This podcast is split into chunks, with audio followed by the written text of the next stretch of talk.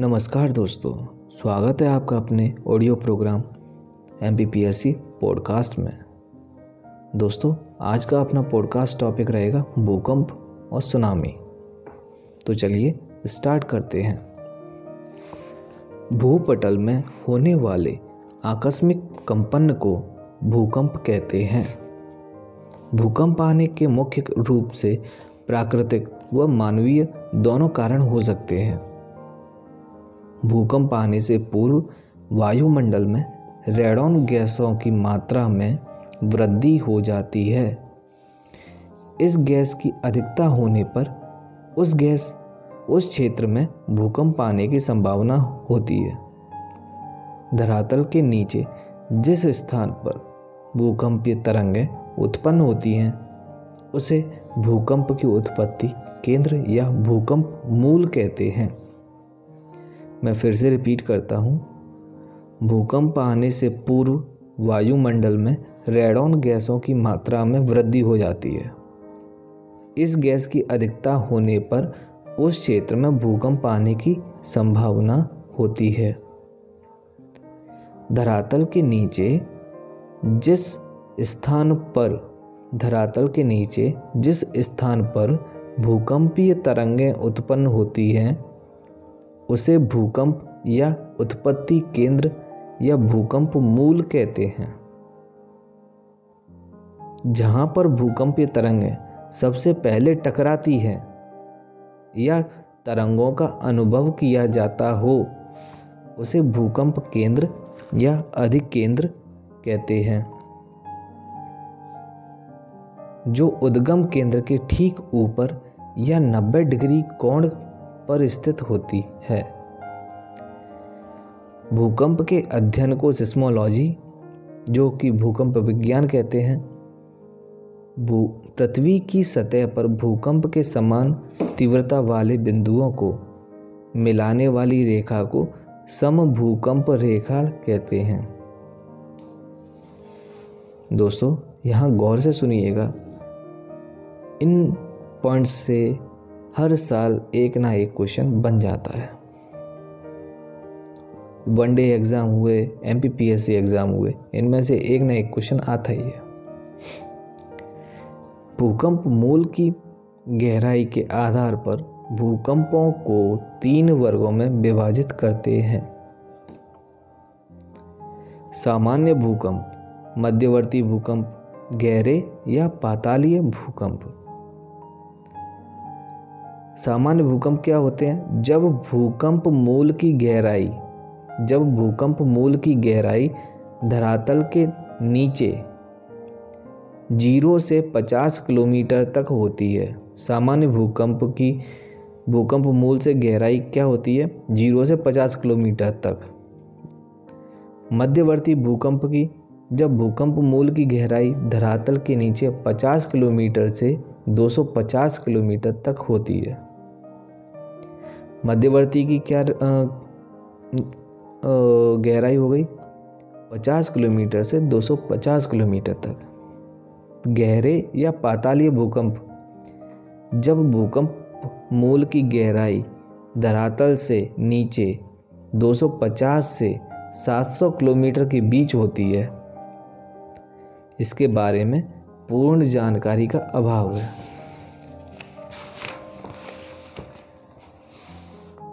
स्थिति के आधार पर भूकंप को दो भागों में बांटा गया है। स्थलीय भूकंप, सागरीय भूकंप। जब भूकंप स्थल पर आते हों तो उन्हें स्थलीय भूकंप कहते हैं। ये सागरीय भूकंपों से तीव्र होते हैं। दूसरा बिंदु हुआ सागरीय भूकंप। इस प्रकार के भूकंप समुद्र के भूगर्भ में आते हैं। इनसे अत्यधिक विनाशकारी सागरीय लहरों का निर्माण होता है, जिन्हें सुनामी कहते हैं।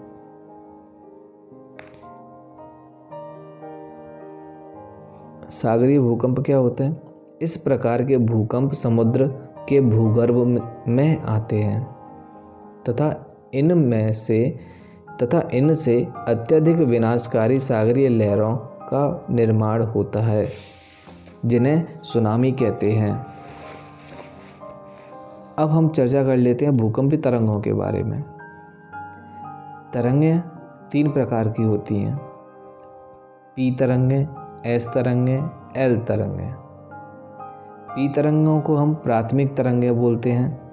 एस तरंगों को हम द्वितीय या गौड़ तरंगें, जिनको सेकेंडरी वेव्स पी तरंगे प्राइमरी वेव्स या प्रेशर वेव्स भी कहते हैं। और आखिरी एल तरंगे, जिनको हम पृष्ठीय या सतही तरंगे सरफेस वेव्स या लव वेव्स कहते हैं।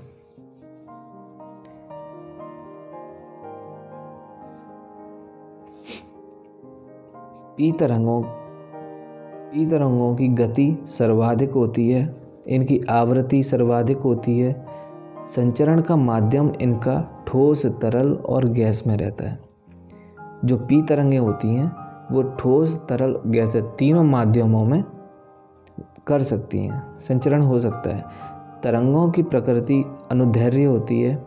कणों का कंपन तरंग की दिशा के समानांतर होता है।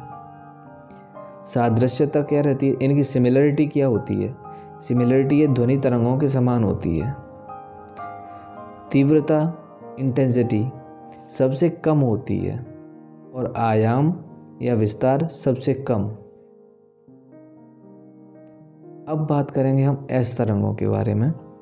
जो एस तरंगों की गति होती है, चाल होती है, वो पी तरंगों से कम होती है। वहीं इनकी आवृत्ति की मध्यम होती है और संचरण का माध्यम होता है केवल ठोस मतलब जहाँ पी तरंगें ठोस तरल गैस माध्यम में संचरण कर सकती हैं, वहीं एस तरंगें केवल ठोस में संचरण करती हैं। केवल ठोस में, याद रहे। तरंगों की प्रकृति, अब इनका नेचर क्या होता है, ये अनुप्रस्थ होती हैं। पी तरंगें अनुधैर्य होती हैं और ये अनुप्रस्थ होती हैं। अनुधैर्य मतलब कणों का कंपन तरंग की दिशा में समानांतर रहता है। पी तरंग पी तरंगों में कणों का कंपन तरंग की दिशा के समानांतर रहता है। लेकिन एस तरंगों में अनुप्रस्थ होता है। अनुप्रस्थ बोले तो कणों का कंपन तरंग की दिशा के लंबवत। अनुप्रस्थ कणों का कंपन तरंग की दिशा के लंबवत। ठीक है ना? अब इसकी सिमिलरिटी किससे होती है? इनकी सिमिलरिटी होती है प्रकाश तरंगों के समान। और पी का किसके समान होती है? उसकी साउंड तरंगों के समान, ध्वनि तरंगों के समान।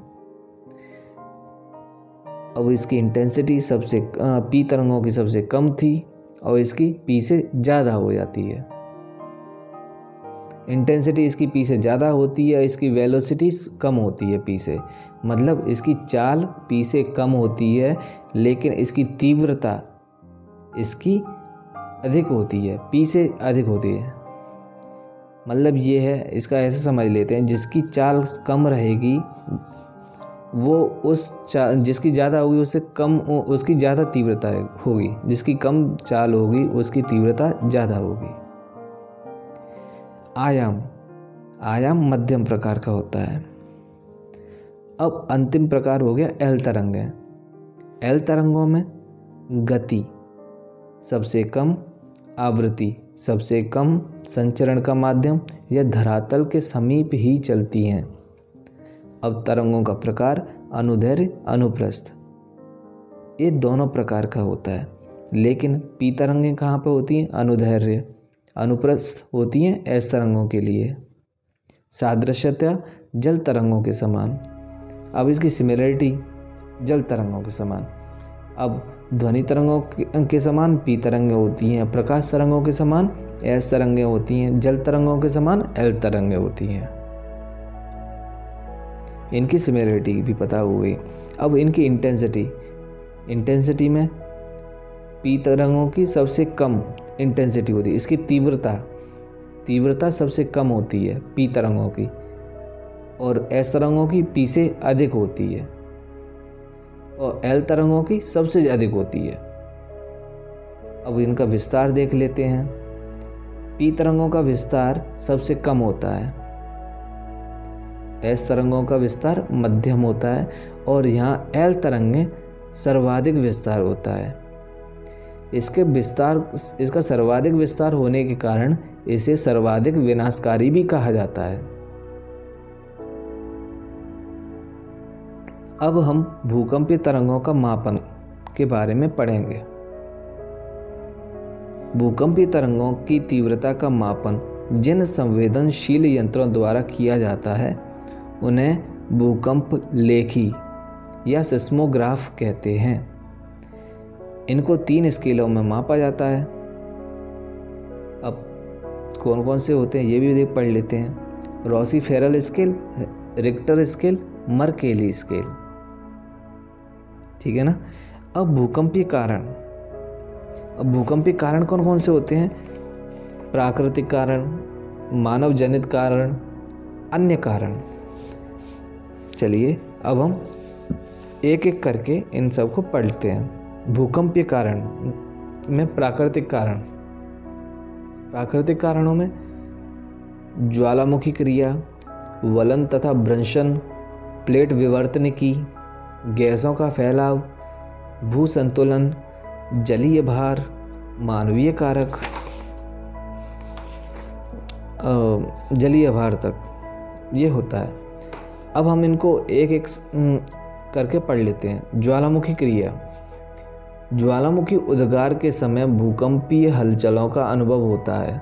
जब ज्वालामुखी उद्गार होता है, तब भूकंप हलचलों का भी अनुभव होता है, क्योंकि ज्वालामुखी एवं भूकंप की क्रिया अंतर संबंधित हैं जब जब ज्वालामुखी का उद्गार होगा, तब भूकंप की हलचलें भी होंगी। ये एक दूसरे से संबंधित हैं। इंटरकनेक्टेड है। अंतर संबंधित प्राय ज्वालामुखी भूकंप ज्वालामुखी क्षेत्रों में ही आते हैं। इस प्रकार भूकंप की तीव्रता ज्वालामुखी की उत्पन्न तीव्रता पर आधारित होती है। ज्वालामुखी क्रिया के समय गैस एवं वाष्प धरातल के निचले भाग से बाहर निकलते हैं। तब भूपटल या क्रस्ट में कंपन उत्पन्न होता है। इस प्रकार तीव्र उद्गार के साथ भूकंप की उत्पत्ति होती है। यहाँ पे हमने समझा कि ज्वालामुखी क्रिया होने के कारण किस तरह से भूकंप होता है। ज्वालामुखी क्रिया के समय गैस तथा वाष्प धरातल के निचले भाग से बाहर निकलते हैं। तब भूपटल या क्रस्ट में कंपन उत्पन्न होता है। इस प्रकार तीव्र उद्गार के साथ भूकंप की उत्पत्ति होती है। भूकंप आने पर ज्वालामुखी क्रिया का होना आवश्यक नहीं है। वर्ष अठारह सौ तिरासी में क्राकाटोवा द्वीप पर ज्वालामुखी भूकंप अत्यंत विनाशकारी था। भूकंप स्थल तथा जल दोनों क्षेत्रों में आते हैं। वलन तथा भ्रंशन। अब वलन भ्रंशन में क्या होता है, ये भी देख लेते हैं। भूगार्भिक हलचलों द्वारा भूपटल पर भ्रंश तथा वलन उत्पन्न होते हैं। वलन और भ्रंश के बारे में हम चट्टानों और पर्वतों के वाले ऑडियो में पढ़ चुके हैं। चट्टानों के मध्य तनाव बल के कारण चट्टानों के मध्य तनाव बल के कारण पृथ्वी पर भ्रंश की उत्पत्ति होती है। तनाव बल के कारण शक्तियाँ दो विपरीत दिशाओं में कार्य करती हैं, जिसके कारण भूकंप की उत्पत्ति होती है। मैं दोबारा से रिपीट करता हूँ, भूगार्भिक हलचलों द्वारा। भूपटल पर भ्रंश तथा वलन उत्पन्न होते हैं। चट्टानों के मध्य तनाव बल के कारण पृथ्वी पर चट्टानों के मध्य तनाव बल के कारण पृथ्वी पर भ्रंश की उत्पत्ति होती है। तनाव बल के कारण शक्तियाँ दो विपरीत दिशाओं में कार्य करती हैं, जिसके कारण भूकंप की उत्पत्ति होती है। इस प्रकार के भूकंप तीव्र तथा भयंकर होते हैं। इनका विस्तार भूपटल में 4.8 से 24 किलोमीटर की गहराई तक पाया जाता है। वर्ष अठारह सौ बहत्तर में कैलिफ़ोर्निया का भूकंप इसका उदाहरण है। अब आता है सबसे बहुचर्चित प्लेट विवर्तन की, प्लेट टेक्टोनिक। प्लेट की आंतरिक भागों में प्लेटों के घर्षण या टकराने से प्लेट, पृथ्वी के आंतरिक भागों में प्लेटों के घर्षण या टकराने से उत्पन्न होने वाले भूकंप को प्लेट विवर्तनिकी भूकंप कहते हैं। इनका उद्गम धरातल से लगभग 240 से 700 किलोमीटर की गहराई तक पाया जाता है। मतलब ये कौन सी कैटेगरी के हो गए? ये हो गए गहरे या पातालीय भूकंप। इनका उद्गम धरातल से लगभग 240 से 700 किलोमीटर की गहराई तक पाया जाता है। इस प्रकार के भूकंप की संभावना कम होती है, क्योंकि यह अत्यधिक गहराई में होता है। गैसों का फैलाव। भूपटल के नीचे गैसों का प्रसार होता है। इनके कारण साधारण भूकंप का अनुभव नहीं होता है। जब किसी कारणवश भूपटल के नीचे जल पहुँच जाता है तो अत्यधिक ताप के कारण यह जल गैस तथा वाष्प में बदल जाता है। भू संतुलन सामान्यतः भूपटल पर संतुलन की अवस्था पाई जाती है। जब भू संतुलन की अवस्था में क्षणिक या दीर्घकालिक असंतुलन उत्पन्न होता है, तब भूकंप की उत्पत्ति होती है। वर्ष उन्नीस सौ उनचास में हिंदू कुश का भूकंप। संतुलन भूकंप का उदाहरण है। अब इस कैटेगरी का अंतिम भूकंप है जलीय भार। जल भंडारण वाले क्षेत्र में अत्यधिक भार के कारण तली के नीचे चट्टानों में परिवर्तन होने लगता है और भूकंप की स्थिति उत्पन्न हो जाती है। अब बात करेंगे हम मानवीय कारक के बारे में। जो मानव जनित कारण होते हैं, वो। बहुउद्देश्य नदी, घाटी परियोजनाओं के अंतर्गत जल का जमाव के उत्पन्न होना। जैसे अभी हमने ऊपर ही पढ़ा था, जैसे प्राकृतिक कारण में जलीय भार। जलीय भार में हमने क्या पढ़ा था? जल भंडारण वाले क्षेत्र में अत्यधिक भार के कारण। जल भंडारण वाले क्षेत्र में अत्यधिक भार के कारण। तली के नीचे चट्टानों में परिवर्तन होने लगता है। तल के नीचे चट्टानों में परिवर्तन होने लगता है और भूकंप की स्थिति उत्पन्न होती है। बिल्कुल ऐसे ही मानवीय कारक में एक कॉमन फैक्टर यहाँ पे है बहुउद्देशीय नदी। बहुउद्देशीय नदी घाटी परियोजना के अंतर्गत जल जमाव से उत्पन्न दबाव। अब जहाँ पर हम नदी परियोजनाओं का निर्माण करते हैं, वहाँ पर जल का जमाव करते हैं तो वहाँ पर भी अत्यधिक भार होता है। तलों के नीचे, चट्टानों में परिवर्तन होता है तो वहाँ पर भी भूकंप की स्थिति उत्पन्न हो जाती है। दूसरा बिंदु, मानवीय कारकों में अणु परमाणु बम का परीक्षण।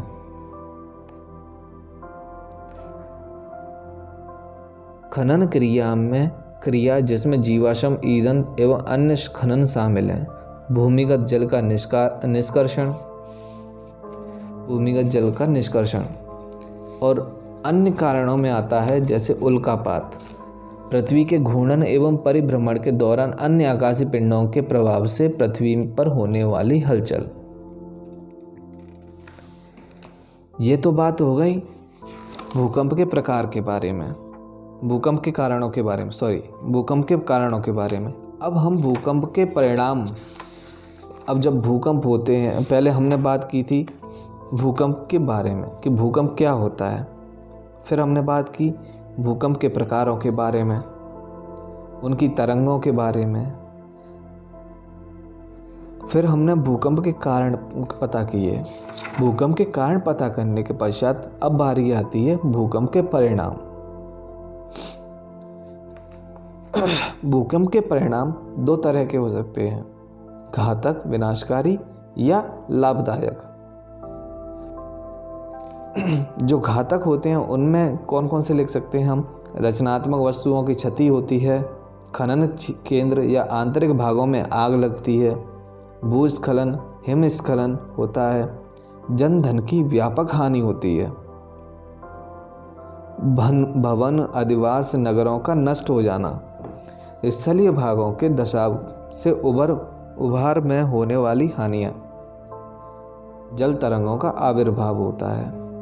अब इसी के उलट लाभदायक क्या होता है? भूकंप के परिणाम। पर्वतों का निर्माण होता है, जो उस क्षेत्र की जलवायु एवं अन्य कारकों हेतु लाभकारी होते हैं। तटवर्ती क्षेत्रों में भूकंप आने पर जलमग्न भूमि समुद्र, समुद्री सतह से ऊपर आ जाती है, जिससे उपजाऊ मैदान का निर्माण होता है। आकस्मिक भ्रंशन से मूल्यवान खनिज धरातल पर आ जाते हैं। और यहाँ पर अंतिम परिणाम है, गीजर झरने या घाटी नदियों आदि का उद्गमित हो जाना। अब यहाँ पर हम बात करेंगे भूकंपों का विश्व में वितरण। चलिए पढ़ते हैं। भूकंप की उत्पत्ति एवं वितरण की सर्वाधिक वैज्ञानिक व्याख्या प्लेट विवर्तन की सिद्धांत के आधार पर की जाती है। जब भूकंप का विश्व वितरण होता है तो वो किस आधार पर होता है? प्लेट विवर्तन की सिद्धांत के आधार पर। इस सिद्धांत के अनुसार अपसारी सीमांत, अभिसारी सीमांत एवं संरक्षी सीमांत तीनों ही भूकंप से प्रभावित होती हैं। इसके आधार पर ही विश्व में भूकंप के तीन मुख्य क्षेत्र हैं। कौन कौन से हैं? ये भी देख लेते हैं। कौन कौन से सीमांत हैं? पहले ये देखते हैं। फिर से पढ़ते हैं। अपसारी सीमांत, अभिसारी सीमांत, संरक्षी सीमांत। अब भूकंप के तीन मुख्य कौन से क्षेत्र हैं? प्रशांत महासागरी तटीय पेटी, मध्य महाद्वीप पेटी। मध्य अटलांटिक पेटी।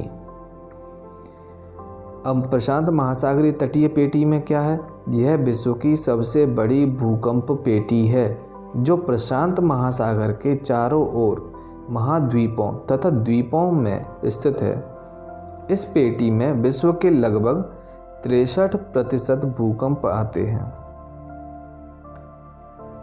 यहाँ नोट करने लायक, नोट करना यह विश्व की सबसे बड़ी भूकंप पेटी है। कौन सी? प्रशांत महासागरी तटीय पेटी, जो प्रशांत महासागर के चारों ओर महाद्वीपों तथा द्वीपों में स्थित है। इस पेटी में विश्व के लगभग तिरसठ प्रतिशत भूकंप आते हैं। इन क्षेत्रों में Chile, California, Alaska, Japan, Philippines, New Zealand आदि आते हैं। यह पेटी नवीन मोड़दार पर्वतों एवं ज्वालामुखी क्षेत्रों में स्थित है। इस कारण यहाँ भूकंप आते हैं।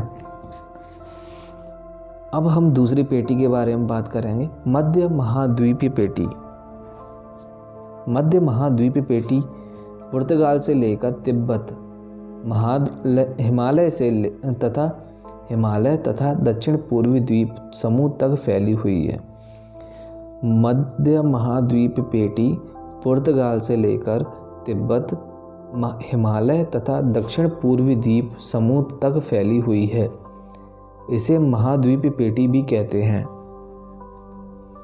इस पेटी में विश्व की लगभग 21 प्रतिशत भूकंप आते हैं। इन क्षेत्रों की प्लेटें अभिसरण प्रवृत्ति की हैं, जिनमें आने वाले भूकंप संतुलन मूलक तथा भ्रंश मूलक हैं। यह पेटी नवीन मोड़दार पर्वतों के क्षेत्र में स्थित है। भारत का भूकंपीय क्षेत्र इसी पेटी में आता है। यहाँ नोट करने कर, करा जाए महाद्वीपी मध्य महाद्वीप पेटी भारत का भूकंपीय क्षेत्र है। यह भारत का भूकंपीय क्षेत्र मध्य महाद्वीपीय पेटी में ही आता है। मध्य अटलांटिक पेटी। इस पेटी का विस्तार मध्य अटलांटिक कटक के सहारे आइसलैंड से लेकर बोवेट द्वीप तक फैला हुआ है। इस प्रकार के भूकंप विषुपत रेखा के आसपास के क्षेत्रों में पाए जाते हैं। इन क्षेत्रों में कम तीव्रता वाले भूकंप आते हैं। इनका संबंध अपसरण व रूपांतरण भ्रंशों के कारण होता है। विश्व की लगभग तेरह प्रतिशत भूकंपीय पेटी, पेटियाँ इसके अंतर्गत आती हैं। अन्य क्षेत्र कौन से हैं? पूर्वी अमेरिका, अफ्रीका की दरार घाटियाँ, जहाँ भ्रंश मूलक भूकंप आते हैं। हिंद महासागर की भूकंपीय पेटी तथा अदन की खाड़ी से अरब सागर तक का क्षेत्र। ठीक है ना? एक बार रिकैप कर लेते हैं, जो कि मोस्ट इम्पोर्टेंट टॉपिक है ये तटीय पेटी। जिसमें इनकी कौन कौन सी सीमांत हैं? अपसारी सीमांत अभिसारी सीमांत, संरक्षी सीमांत, जो भूकंप से प्रभावित होती हैं। और ये तीन क्षेत्रों में बांटा गया है। प्रशांत महासागरीय तटीय पेटी, मध्य महाद्वीपीय पेटी और मध्य अटलांटिक पेटी। प्रशांत महासागरीय पेटी कहाँ पर है? प्रशांत महासागरीय पेटी प्रशांत महासागर के चारों ओर महाद्वीपों तथा द्वीपों में स्थित है। इस पेटी में विश्व के लगभग तिरसठ प्रतिशत भूकंप आते हैं। यह पेटी नवीन मोड़दार पर्वतों एवं ज्वालामुखी क्षेत्रों में स्थित है। इस कारण यहाँ भूकंप आते हैं। सर्वाधिक भूकंप यहीं आते हैं तिरसठ प्रतिशत भूकंप प्रशांत महासागरीय तटीय पेटी पर आते हैं। अब बारी आती है मध्य महाद्वीपीय पेटी की, जहाँ लगभग विश्व के लगभग 21 प्रतिशत भूकंप आते हैं। अंतिम मध्य अटलांटिक पेटी, जहाँ विश्व के लगभग 13 प्रतिशत भूकंपीय भूकंप आते हैं। अब हम चर्चा करेंगे भारत के भूकंप क्षेत्र के बारे में।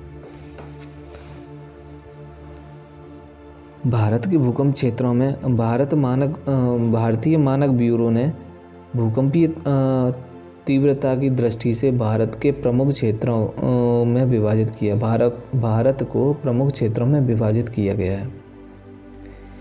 अब zone V zone I V zone three zone two यहाँ पे चार कैटेगरी में बांटा गया है, zone two, three, four, five. हम फाइव से उल्टा शुरू करते हैं, जोन फाइव से। जोन फाइव वाला जो आता है, अत्यधिक खतरनाक होता है वेरी सीवर नौ और नौ से अधिक। मार्केली स्केल पर इसकी तीव्रता जब नौ या नौ से अधिक आती है, तब हम उस भूकंप को जोन फिफ्थ में रखेंगे। जो कि अत्यंत खतरनाक में आता है। अब इसका क्षेत्र कौन सा है? संपूर्ण पूर्वोत्तर राज्य। हिमाचल में कुल्लू घाटी एवं कांगड़ा घाटी, कश्मीर घाटी, उत्तराखंड में टिहरी, गढ़वाल, चमोली, उत्तरकाशी, उत्तरी बिहार, कुछ क्षेत्र अंडमान व निकोबार मतलब हिमालय साइड से टच करता हुआ एरिया। अब यहाँ पर हम जोन फोर्थ में जाएँगे। तो मार्केली स्केल जब आठ की तीव्रता बताएगा, तब हम उसको जोन फोर्थ में लेंगे। अब इसमें कौन कौन से शामिल हैं? जम्मू, कश्मीर, हिमाचल प्रदेश के बचे हुए भाग, दिल्ली, सिक्किम, बिहार, पश्चिम बंगाल, उत्तर प्रदेश का उत्तरी भाग, गुजरात के कुछ हिस्से। जो जोन फोर्थ में आते हैं। जोन थर्ड में आने वाले, जो अगर मार्केली की तीव्रता सात होगी तो हम उसे जोन थ्री में लेंगे, जो कि मंद गति के होते हैं। उत्तर प्रदेश, गुजरात, पश्चिम बंगाल के बचे हुए भाग, पंजाब के कुछ भाग, राजस्थान, मध्य प्रदेश, महाराष्ट्र, बिहार, झारखंड, छत्तीसगढ़, उड़ीसा, केरल, गोवा, कर्नाटक, लक्षद्वीप समूह।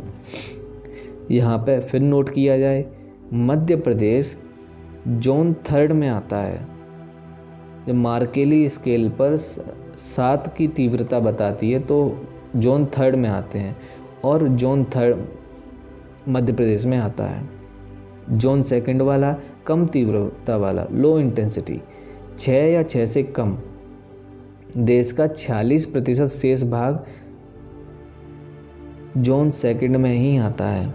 कुछ बिंदु हैं, उनको डिस्कस कर लेते हैं। हिमालय क्षेत्र भूकंप की दृष्टि से सर्वाधिक प्रभावित है। मतलब वो जोन फिफ्थ में आता है। इसका मुख्य कारण है कि भारतीय प्लेट अभी भी दो सेंटीमीटर प्रति वर्ष की दर से गतिशील है तथा इसका यूरेशियाई प्लेट से अभिसरण जारी है। यहाँ फिर से पढ़ता हूँ। हिमालय क्षेत्र भूकंप की दृष्टि से सर्वाधिक प्रभावित है। इसका मुख्य कारण क्या है? कि भारतीय प्लेट अभी भी दो सेंटीमीटर प्रति वर्ष की दर से गतिशील है। इसका यूरेशियाई प्लेट से अभिसरण करती है। इस क्षेत्र में समस्थितिकी समायोजन की प्रक्रिया चल रही है। इस क्षेत्र इन क्षेत्र में मेन सेंट्रल थ्रस्ट महान एवं लघु हिमालय की मध्य है। मेन बाउंड्री थ्रस्ट लघु तथा शिवालिक हिमालय के मध्य, हिमालयन मध्य फॉल्ट शिवालिक तथा विशाल मैदान के मध्य स्थित है। इन भ्रंशों की हिमालय में उपस्थिति के कारण विनाशकारी भूकंप उत्पन्न होते हैं। विनाशकारी भूकंप कौन सी तरंगों से उत्पन्न होते हैं? एल टाइप से। ठीक है ना? प्राय द्वीपीय भूकंपों को भूकंप की आशंका की दृष्टि से मुक्त माना जाता है। परंतु पिछली शताब्दी में लातूर, कोयना कोयना कहाँ पर है? महाराष्ट्र में, जबलपुर, मध्य प्रदेश तथा 2001 में गुजरात के कच्छ में आए विनाशकारी भूकंप से यह विचार आधारहीन है। इन क्षेत्रों में भूकंप का मुख्य कारण दरार व भ्रंश अल्लाह बाँध भ्रंश कैबे बाँध कैबे भ्रंश की उस उपस्थिति को माना जाता है।